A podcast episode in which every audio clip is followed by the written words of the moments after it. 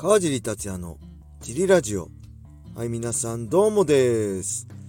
茨城県つくば市並木ショッピングセンターにある初めての人のための格闘技フィットネスジム、ファイトボックスフィットネス代表の川尻がお送りします。えー、ファイトボックスフィットネスでは茨城県つくば市周辺で格闘技で楽しく運動した方を募集しています。体験もできるのでホームページからお問い合わせをお待ちしてます。はい。そんなわけで、本日はいよいよ、ライジントリガーサードですね。えー、14時からスタートです。えー、そして、あれですね、その前、午前中、8時からかな、ベラトール277がありますね。こちらは UNEXT で見れます。ぜひ見てほしいです。解説は水垣くんかな。えー、で、えー確かね、メインカードは11時ぐらいから開始なんで、UNEXT 入ってる人は、ぜひね、AJ マッキー、メインイベントの AJ マッキー対ね、パトリシロ、ピットブル、見てください。えーフェザー級ベラトロのタイトルマッチなんで、えー本当の朝倉選手とかとね、絡む可能性もあります。えーそして14時からライジントリガーね。えーこれね、残念ながら、えーセミファイナルでしたっけ？倉本選手と戦う予定のね、金太郎選手が、えー14日の朝に起きてね、ぎっくり腰になってしまって、欠場になってしまいましたね。はい。このぎっくり腰ね、よくなるんですよね。えー近いところで言うとね、浜崎選手がこの前の大晦日、2日前にぎっくり腰になったって書いてありましたね。で、古いところになると USC のね、ウェルター級タイトルマッチ、えーマット・ヒューズ対桜井マッハ隼人さんの、マッハさんも確か現地でアメリカでね、2日前ぐらいだったんじゃないかな。なんかベッドから起きた時、ベッドから立ち上がろうとした時、ぎっくり腰になって、もう足上がんなくてね、靴下も履けなかったって言ってましたね、雑誌で。で、ドーピング検査に引っかからない痛み止めをやって試合出たけど、やっぱり途中から全く動けなくなったって言ってましたね。結構ね、あるんですよ。これ僕、このマッハさんの出来事があってからね、自分自身もね、この減量、試合前とかね、ベッドから立つ時とか、えー、あれですね、トイレから立つ時とかね、すごい気をつけるようになりました。結構ね、ピキって、あ、やばいって時あるんですよね。なんでこれ、えーまあ残念ですけどね、あの、また復活して、うん、もう一度ね、見たいですね。倉本選手対金太郎選手ね。はい。そしてこの二つの試合はね、あ、結局、見聞録できませんでしたね。すいません、トリガーサードね。えー、と、昨日の、えーブログ、えーファイトボックスフィットネスのホームページにあるブログで、えーこのね、ベラトル277のメインイベントの紹介と、多分ね、今日のブログで、えーこのライジントリガーね、サードの、えー僕が注目試合を語ってると思うんで、まだ書いてないこれからね、帰って書く予定なんで、えーちょっと、でき、やってなかったらすいません。めんどくさくてやんなかった。川地やんなかったな、と思ってください。はい。もはやね、ジムのブログはジムのお知らせとかジムの紹介じゃなくてね、僕個人の、あの、趣味のブログになってるね、格闘技楽しくていろいろ書きたくなっちゃうんですけど、ご了承ください。えー、そして、あれですね、いよいよ、えー、公開されましたね。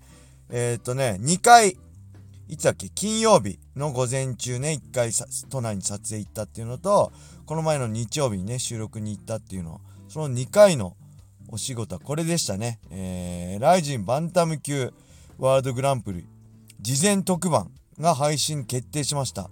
えっ、ー、とね、ジャングルポケットさんの3人と、ほのかさんの、と川尻の3人でお送りします。えーそしてね、なんと特別出演として、堀口選手と、が、えーリモートでインタビュー受けてくれてます。それが、えー金曜日のね、午前中にアメリカ時間に合わせて、堀口選手が都合のいい時間に合わせて、僕とね、ほのかさんで、リモートインタビューしてます。はい。これすごい面白い番組になってるんでね、ぜひ見てほしいです。堀口選手とグランプリについて語りまくるね。えー放送は4月21日木曜日。そして4月22日金曜日。前後編でお届け予定です。えっ、とね、Unext と、えー YouTube でもね、配信予定ですね。ぜひ、えー見てください。よろしくお願いします。で、この中でね、ちょっと反省することね、まあ、いっぱいあるんですけど、あの、プロってすごいなって、やっぱお笑い芸人のね、ジャングルポケットさんのトークに比べたら僕のね、この、なんだろう、全然つまんないトークだったりね、おしゃべりの技術不足にあれなんですけど、その中でもね、あの、マゴメド・マゴメドフっているんですよ。バンタム級グランプリに出てくる。すごい強いんですよね。で、その選手を紹介した時にね、えー、ロシアの選手って聞かれたんですよね。その時ね、あ、ロシア系ですって言っちゃったんですよ。これも瞬発力なんですよ。解説の時もこういう瞬発力。ロシア系じゃないんです。まあ、ロシア系なのかちょっとわかんないですけど、ダゲスタン共和国なんですよ。これもう、普通にね、文字として見たり、時間を置けばすぐわかることなんですよ。だから瞬発力でね、反応できなかったんです。これ、ヌルマゴ、ハビ、ハビフ・ヌルマゴメドフがね、いる、ダゲスタン共和国、強いファイターたくさん生んでる国なんですよ。これ言えなかったのすごい後悔してますね。うん。はい。そんな感じでしょうか。あとね、昨日のジムは、なんだろう、あ、ジムでね、あれですね。僕ね、キムタクが大好きってね、このドラ、あの、一時ラジオも何回も言ってるんですけど、キムタクのドラマ見ましたってね、言われてね、えー、っと、これ昨日のドロップキックの、っていうね、あのー、ネット媒体の山田トレーナーのインタビュー見てね、キムタクがボクシングのドラマ出てるって知ったんですよ。で、まさかその放送がもう、え、木曜日だったらしいですね。で、見てないんですよ。知らなかった。もうテレビとかね、ほとんど見てないんで、情報が入ってこないんですよね。僕としたことが。だから、えー、あ、あのー、なんか見直せるやつあるんですよね。なんとかっつってましたね。ウーバーじゃなくて何でしたっけ ?TVer でしたっけ？それで見直、あのー、時間ある時にね、見ようと思います。はい。あとはね、何かなこれフリートークだけで終わっちゃいそうですけどね。あ、ジムの会員さんがね、えっ、ー、と、転勤になったんですよね。茨城近く土浦だったのが、ちょっとね、水戸の方に転勤になって、えその話聞いた時ね、あ、大会するのかなと思ってね、まあ、大会する場合じゃな何日までにやってくれれば何月から大会になりますよって言ったらね、いや、ちょっと頑張って通おうと思いますってね、それがすごい嬉しくて、で、昨日もね、あの、ちょっと遅れてですけど、来てくれました。すごい嬉しかったですね。あのー、やっぱりね、ジムがすごい楽しんでもらえてるのかなと思って、本当だったらね、近くに水戸になってね、ジムいっぱいアールブラッドとかね、いっぱいあるんですけど、その中でやめずにね、あのー、まだここで楽しんでくれてるってことはすごい嬉しかったですね。はい。そんな感じで、レターもいっちゃいましょうか。このままフリートークでも終わらせられそうですけど、せっかくなんで、レター答えたいと思います。えー、川地さんこんばんは。ラジオネームたっくんです。5月8日にディープジュエルスで大島沙織 VS、えー、須田萌り戦タイトルマッチが開催されます。大島選手はライジンでも朝倉環奈選手に勝って注目されてますが、えー、須田萌り選手は17歳の高校生です。柔術が強く、ものすごい勢いで成長しています。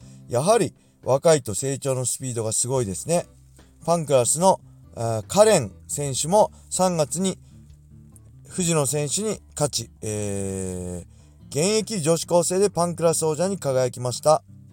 えー、女子 MMA も有望な選手が現れており、今後ますます楽しみです。世界に通用する選手を見てみたいですね。川地さんの期待する女子 MMA 選手はいらっしゃいますか？伊沢選手ですか？お聞かせください。よろしくお願いいたします。はい、ありがとうございます。えー、っとね、もうぶっちゃけて言うとあんまりね、詳しくないんですよね。女子 MMA の選手。だ伊沢選手は見たとき、こいつただものじゃねえな。世界に行くだろうなと思いましたね。うん。で、このね、えー、藤野選手勝ったね、カレン選手も、試合見たことないですね。この、勝ったことは知ってます。で、須田萌え選手も名前ぐらいしか知らないですね。えっ、ー、とね、これあんま言うとね、男女がどうこうとかね、今の時代言われるんですけど、僕そうじゃないんですよね。女性だからじゃなくて、えっとね、僕、格闘技、誰が強いかっていうのがね、一番見たいんですよ。誰が強いんだ？でやっぱり同じ階級でも、あのね、あのー、男性、女性、筋力差だったり体力差があるんで、絶対叶わないんですよね。あのー、男には申し訳ないですけど。なんでその辺、やっぱり見るのはね、あの、男性の格闘技中心になります。けどその中でやっぱ強い弱いだけじゃない格闘技にはね、魅力があるんですね。それは何かを背負ってたり、えー、何かね、強い弱いだけじゃなく自分を出せてる選手。えー、それはまあ女性ではね、まあ、ロンダ・ラウジーとかね、もうそうだし、えー、まあ、クリス・サイボーグはまあ強いですけど、強さの象徴ですけど、えー、あとは日本人選手だったね。まあ、藤井恵さんですよね、ダントツ。もう藤井恵さんはもう、もちろん強い、強さもね、引け取ってなかったですけど、もう魅力が半端じゃなかったですね。あんな女性ファイターも出ないんじゃないかなっていうぐらい。まあ、今で言えば浜崎選手とかね、ああいう選手はね、やっぱり試合見たくなりますよね。藤野選手もそうですけど、いろんなものを背負ってね、あの、女子格闘技が跳ねる前、こうやって話題になる前からずっと戦ってきたね、本当に格闘技が好きだからこそ続けてこれた世代っていうのはね、やっぱこう、惹かれるものがありますね。で、正直まだね、この若い世代僕には届いてないです。僕の目がね、まだいってないそれは多分僕のせいだと思うんですけど、はい。なんでね、これからが楽しみですね。で、やっぱりあと関係深い選手、ミッコとかは僕がね、格闘技始めた時からずっと一緒にやってきた仲間なんで、その辺、知り合いとか、えー、気になりますし。で、ジュエルスとかね、ペーパービュー買っても結局、ミックの試合しか見ないんですよね、僕。あの、集中して。なんでまあ、その辺、まあ、ダメだって言われたらダメなんですけど、えー、そういうのも含めてね、こう、見入っちゃう女子格闘家の選手が出てくるの。まあ、伊沢選手とかね、浜崎選手なんて、もうめちゃくちゃ楽しみですからね。藤野選手と浜崎選手の戦いもめちゃくちゃ楽しみだったしね。そういう選手の、えー、活躍を期待しつつ、このね、2人がそういう選手になってくれることを期待したいと思います。はい。今日はこんな感じでしょうか。それでは皆様、良い一日を。またね